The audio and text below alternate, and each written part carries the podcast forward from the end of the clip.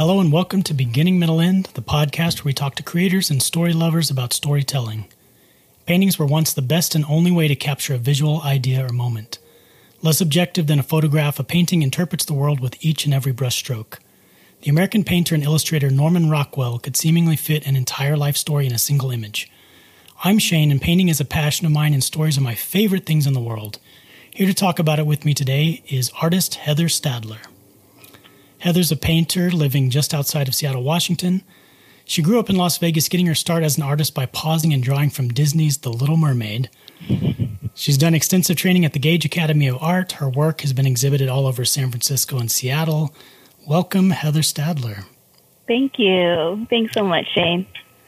So let's talk about story. Broadly speaking, what makes a good story?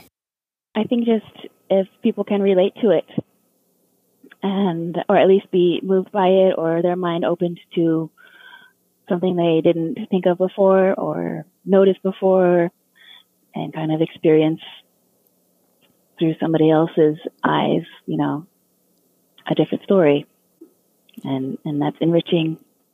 So as an artist, you have a particular challenge in that you need to tell a story with a single image. So what's your approach when you get an idea? How are you trying to tell that story? How are you trying to break it down into that one moment? And then also, because I know you like to do series, so what's the benefit of doing multiple images to express or further the same idea?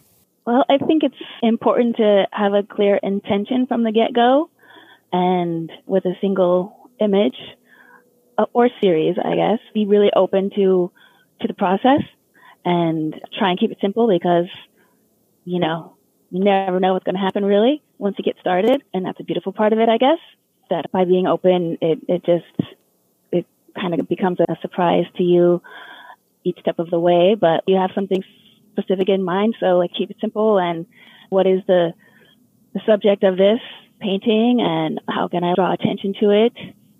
And kind of let that figure itself out along the way, whether it be by brushstrokes or lines pointing there, or the, or the colors or the contrast, you know, keeping your t- attention there. And sometimes you don't know how you're going to actually pull that off until you start doing it. And then um, you got to figure it out, you know? So it's good to try and keep it simple, I think. So it doesn't get away know, from you, you know? I definitely know that process, because a lot of my works started out as big purple messes, and sometimes I didn't think I was going to be able to pull it off, and then just slowly, slowly chipping away at it. When you approach something, are you developing the idea as you go, or do you have something in mind? Do you have a vision that you're trying to get to? Yeah, I usually have a vision I'm trying to get to, but I, I usually don't know how I'm going to get there. And it's definitely a chipping away at it kind of dialogue, kind of like literally a dialogue. I have this chair, my dreaming chair, I call it, and it's right across from my easel. And I spend a lot of time just looking at the thing and I have a dialogue with it, and just trying to listen and just be open to it. Tell me what it needs or wants, because I don't know, you know. So you've got two paintings called Journey One and Journey Two. And these paintings feature monarch butterflies. The first painting seems like, let's let's pull it up here. So the first painting on the left, the butterflies seem like they're leaving, flying away from the viewer into a heart-shaped portal. And then Journey two, the second painting, they seem to be coming out towards the viewer into the natural world. So let's just talk about this series. How did you get this idea? And was it always meant to be two pictures? Did it start as one picture and then you had more to tell? Talk about uh, your process. Yeah, this this was actually from the beginning very clearly going to be like this idea of like going in and coming out, and it's about transformation and becoming something new. And so the, the second one was definitely harder. Like, how am I going to pull off um, the newness part of it? Like going in, going within, you know, and feeling that it was easier for me to convey than like, what would it look like than putting it out into the world. And something to do with like a whole portal and going in and around was always the initial idea. These are oil paintings? They are. And how long did they take you start to finish? I didn't keep track of the hours for the first one, but I did for the second one, and it took one hundred thirteen hours. the wow. second one. So I imagine about the same for the first. I mean, the butterflies, I think, took me like three or four hours, probably, each one. Yeah, people should see these up close because the depth and the bold, almost graphic rendering of the butterflies is really amazing. Did you, Thanks. After painting so many butterflies for so long, did you feel like, maybe I should do a third because now I can paint butterflies so well? Or was it? Yeah. There's going to be butterflies in this whole series. Not like that many in one painting, but like some form of, of metamorphosis of, of the butterfly in this whole series that's kind of based on transformation and detachment and self-awareness. And the monarch migration is such a crazy phenomenon. It only happens like in uh, here in North America down to Mexico, basically, or California. They, there's an eastern set and a western set, and one goes to Mexico and one goes to California. But millions of butterflies gather from all over North America and go to these certain mountain region in Mexico. And it takes like three or four generations to get there. So they all keep becoming butterflies and having eggs, and then those become the caterpillars, and, and then the butterflies, and then they die, and then it just keeps going until they finally get there. And then they go back and they do it again. And so that metaphor really is what like those two paintings are about specifically, is transformation and and letting something die, like an attachment or an old belief, to become something new. And then you don't need something from the outside to, to make you feel validated or loved or okay. Then you, once you, you kind of go back to self and you have like something to offer, you know, then you, you can put it out into the world. And then, but then you have to do it all again, because then you're in a different situation. And, and so this is just um, life. And it's, it was a good reminder for me going through like a very personal transformation, and it held true during that year as I made them, for like everything that I went through. And I think it's, it's relatable to, to everyone in every situation. I hope it is anyways. And, and kind of acts as a reminder to just go back to, to the self and be, be that strong tree that whatever it is comes in, and you got to let it go so you can come out kind of better and stronger on the other side. You know, it's hard to explain. No, it's, a, it's great ideas and, and really powerful message. Did you learn about butterflies beforehand, or did you have to do all this research in the process? I do tend to do like a lot of research when I'm putting stuff in my paintings, because I want to know that it's authentic, and I know it empowers me to go forward with the idea when I know that there's some genuine girth to it, you know. And so of course I know about butterflies and caterpillars and, and chrysalis and, and the butterfly hatching, but like I didn't know about that whole huge migration actually with the monarchs, and they're the only butterfly that does that. And I, I definitely, yeah, studied that a little bit. And the more I studied it, the more I was like, wow, this is so perfect for this idea, because the constant multi-generational thing, and they do it again and again, and, and that's what life is all about. And that they're kind of going extinct, which is sad.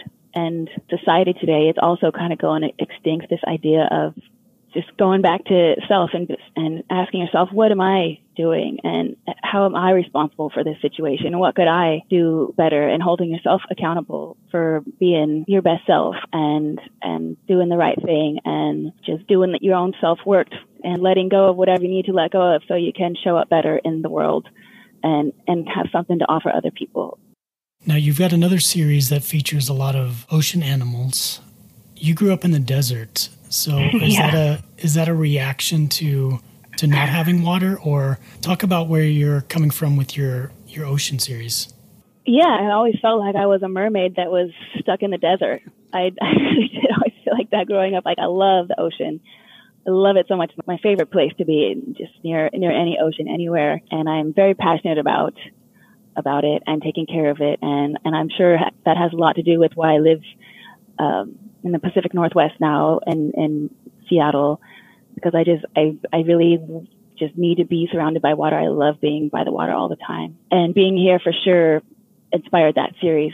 And it's easy to forget about the ocean and, and the perils that it faces when you live in the desert, or when it's not in your face all the time. And being here, it's just everywhere. And I can't not think about it and, and worry about it all the time. I love it. And I love all the animals in there, and I see them all the time. The first painting of that series is a seal And there was one day, and I was walking along the water, and I wanted to paint something. I didn't know what to paint, and I just was like, ah, what, what, what should I paint? Ocean?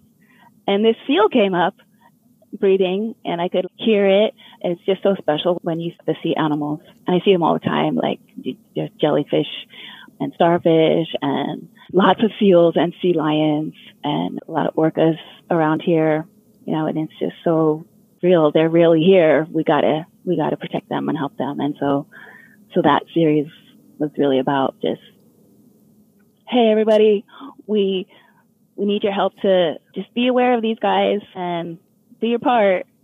It matters. It all comes, comes back around, you know. And you live on a peninsula, so you're literally surrounded by water now. Yeah, pretty much. So one yeah. thing I, one thing I noticed especially about your ocean animal series is there's a lot of composition based on the rule of thirds. I see a lot of graphical elements on the on the third line and a lot of your yeah. your framing. Talk about how you approach composition. Are you a big fan of rule of thirds? Is it accidental or no? Totally. Like if there's one thing I remember from the sort of limited art school that I did is the rule of thirds. And I almost always, I always consult that rule when I'm making something first and see if and how I can use it. And yeah, it's a good rule. When you've had to abandon that rule in favor of something that you, it's just not matching your vision. Well, yes. And sometimes it doesn't work out. Specifically like this one behind me, the, this journey one, like the hole where the butterflies are coming out. It just needs to be two or three inches higher and it'll be right back there in the sweet spot. And I didn't notice that until the painting was finished. And I was like, oh, I can't even handle that it's not in the sweet spot. I'm going to have to do the whole tree over. And it bothered me so much. And I had to get a hold of myself and, and say, it's fine. It's, it's just a rule. And, you know, you have some other sweet spots filled. So it's fine. But I still think that painting would be better if if the hole was a little in yeah, that in that That's spot, one problem you know? I had as a painter is it feels like work is never done. There's always something that I could see, like maybe if I just changed that, or maybe if I just did this, or I could paint that so much better now. So I had a hard time yeah. letting go of, of things and just letting them be done. Now, yeah. the uh, the journey... One and two are a diptych, but they don't have a strong color relation because one is the inside and one is the outside. Talk about how you use color in your paintings. Well, I thought that was very important about those two paintings, and I really tried to work that in there by using like the same color pink that's in the background of the, the first one is like the same shade of pink that's in the, in the hole. So it looks like they're coming out of the same atmosphere that they kind of went into, you know, which is like an, uh, just a ethereal kind of mood sort of. But and then the same shade of blue in the like little landscape that's inside the first one is the same blue. So like I tried to, to work with that because they are very different color. But then at least they're kind of like complementary colors with the pink and green. So is that what you're asking about, like color? The, yeah, just, how just your, your general thoughts on color. Like, do you, since you do oil paintings, do you have a, do you start with an underpainting where you kind of get your values set, or do you just go for it? Yeah, definitely always underpainting, which what? I sometimes think is like really good. And sometimes I start painting it, you know, and like the underpainting was so much better than the, you lose some when I finish. Yeah, it's so true. And I think, how can I keep that or paint differently where it's not so technical and wrapped up in trying to get it like perfect that it becomes stagnant, and there's a happy balance there that I don't know if I've really achieved it yet. Does the um, underpainting affect how the colors go on top? I think I saw one of your paintings in process looked like it had like a brown underpainting. Are you always using the same base colors for your underpainting? Kind of neutral? Well, I just kind of shoot for the ballpark color that I think that thing's going to be. And, and it's always like really thinned down, diluted paint. So it's kind of desaturated in that, that nature already. But I, I try and like map out the colors for sure, knowing that they're going to kind of maybe get pushed up or, or desaturated or become more, more opaque in the end, but it'll be that general color. Yeah, I always started with a purple underpainting, and that gave me all kinds of troubles. Mm. So I don't recommend a purple underpainting. Yeah, well, I know, like, when I was going to Gage, the, the Academy of Art in Seattle, I, I took a lot of portrait painting classes there. I was, like, really into portrait painting for a while, and I still love painting portraits, and I love, like, capturing human emotion and exploring, like, psychology of of people with their faces. Um, not really doing any of that like lately, but I want to do more of that with this next series. But uh, for sure with like skin tones, you know, you start with like a, a neutral kind of underpainting and build it up from there. This colorful stuff though, it's just like kind of fun in that way. Just uh, So talk about your color. Favorite painting from another artist. My favorite painting is the one that, that I worked on in the class that I took with you when I was nineteen, and it's And I discovered that artist when I discovered that painting, and we did that project to, to copy a master painting. And you did Norman Rockwell, and you rocked it so hard. I was like, wow, dang, that guy is a good painter. And, and, and I always remember, also, I wanted to tell you this. I don't know if you'll remember this, but as I was like toiling away on my mermaid's pasty skin and complaining about it, and you're like, just shut up and put some green in it. Do you remember that? You probably don't, but that has always stuck with me. I swear, this whole, you know, yeah, yeah, it's been like twenty years. I, I asked myself some bad advice, so I it wasn't. I put some green in it, and it helped. It fixed it. I, I think she's still a little pasty, but um, yeah, put, just put some green in it. And and I do still kind of like run that through my mind sometimes, but it's it's evolved into like just just shut up and do something different, like. Just stop trying to do what's not working and try something else. Is it green? Try green first. But yeah, that was great advice. And, and yeah, I love that guy, John William Waterhouse. I love his work. And, and that painting, The Mermaid, is to this day still my favorite painting.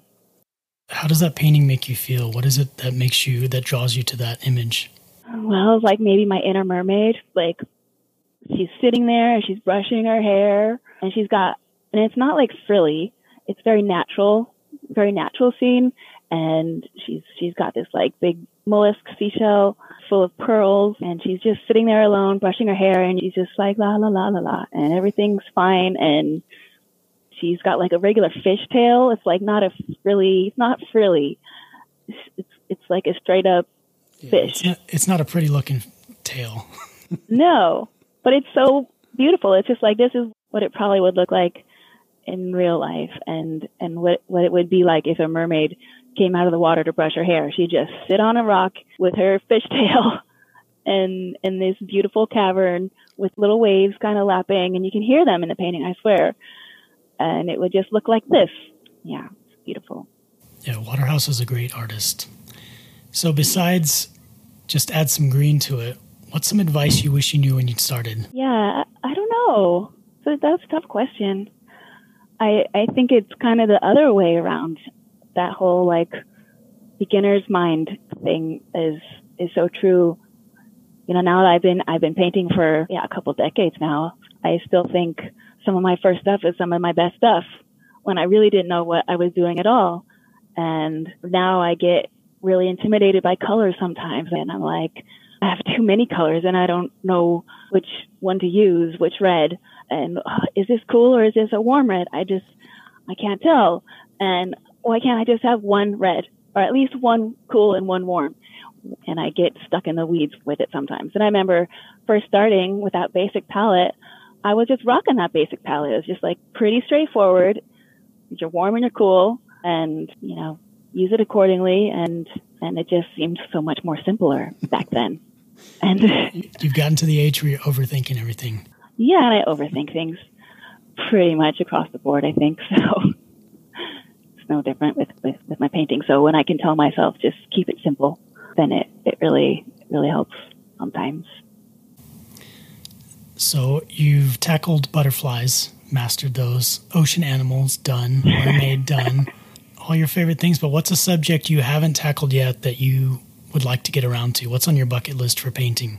So I guess, yeah, as, as I've gotten older, maybe, or now that I'm a mother, I don't know why I care more about what's going on in the world today, maybe because it's just like crazy town in the world and you can't not care about it these days. Like going forward, I really want my, my work to be more relevant to real world stuff and applied to things that I'm passionate about and, and kind of be a voice for, I don't know, it's like, it's like a silent activism thing or something. I, I don't really know the answers, and I'm not qualified to say what's right or wrong. Everything's so confusing and infuriating, and all I can do is think about it, overthink it, I'm sure. But I, this, this next painting I'm working on is, is kind of about what the heck is going on and what can we do? What can I do? What needs to be done? I'm just like exploring those themes. And instead of it just my work being about my favorite things, you know, mermaids and sea animals and butterflies, and that's all fine and great. And I'll, will probably be using those things in my stuff going forward. But I, I do want it to have like a deeper message and, and hold some, some real meaning and make a real impact. It's all self, self-discovery, and it's trying to make sense of what's going on and, and trying to make sense of how I feel about things and make sense of where I stand and what I, where I'm at, you know, because like, I don't know that either. A lot of times always got to go back to self and, and be like, what can I do? What, what am I doing to make this situation better or worse? And then hopefully people will also ask themselves that, oh, maybe I should think about what I'm, I'm doing and how I'm showing up. And do I have anything to offer, or am I just making things worse? You know, like, Uh, yeah, I think we're all trying to figure things out still. Yeah, it's really hard, and there's still no answers, but everybody's, you know, doesn't help to get ugly about it and get angry about it. And and I find myself getting ugly and angry about things too. So, yeah. At least you're adding some beauty back into the world with your paintings. Yeah, and I want it to be in a beautiful way. Like, that's especially, I want it to be, take take these ugly, confusing things and in a, in a beautiful, positive light, share them, and everybody take a step back and let's look at this differently and maybe let it go and become something new and have a new idea. Let, let the old belief go, or let the old attachment with the thing that you're just like, I, I want to be right. I want to know the answer. I, I, I don't want to admit that I was wrong. But you know, if you, if you don't, then nobody goes anywhere, and there's no moving forward and changing, and life just demands that, right? You can't not change and move on. Yeah. So it's definitely what my next painting is about. Oh, well, I can't wait to see it. And that's all well said. And I won't take up too much more of your time. So we'll, we'll get to the last question. What's your best piece of storytelling advice for somebody trying to tell a story with an image? I think you just got to be really honest with your art, and you got to give it what it wants, and you got to be brave about it. And if it says, I need more green, and you're like, oh, I might mess it up if I put more green in that. I don't know how to put more green, or I don't know if I should say this in my painting because what will people think maybe, or just, I don't know, can I, can I pull it off? But your painting's like, I need this because it's, it's sitting right across from the room telling you, and it will tell you. If you listen and you ask it what it needs or wants, that's how you get there. That's how I get there. I have my, my general idea in mind, but along the way, since I don't know what to do usually, I just let it tell me by like really trying to be honest and, and trying to be bold. I don't know if I can do that thing, but I'm going to do my best and try because you're telling me that that's what you need. Okay. I'll, I'll do my best.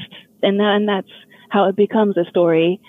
And, you know, it's a, it's a story full of twists and turns and surprises because you're just being open to, to the story that it wants to be, I guess, and, and your own story. And yeah, just be open and honest. That's my best advice. That's great advice. Well, thanks so much for talking story with me today. You can find more about Heather's work at heather stadler dot com or follow her on Instagram at h stadler seven, and always use more green. Yeah, it'll get you there. You can watch more of these podcasts on YouTube. Subscribe to Spilled Ink Media. If you're more the audio podcast type, then find Beginning Middle End Podcast on Apple Podcasts, Spotify, or wherever you get your podcast. You can tweet me at Twitter at optional D. And we're just starting out on this journey, so any positive review, comment, or thumbs up really helps. Tune in next time as we unravel more great story threads. Thanks. The end.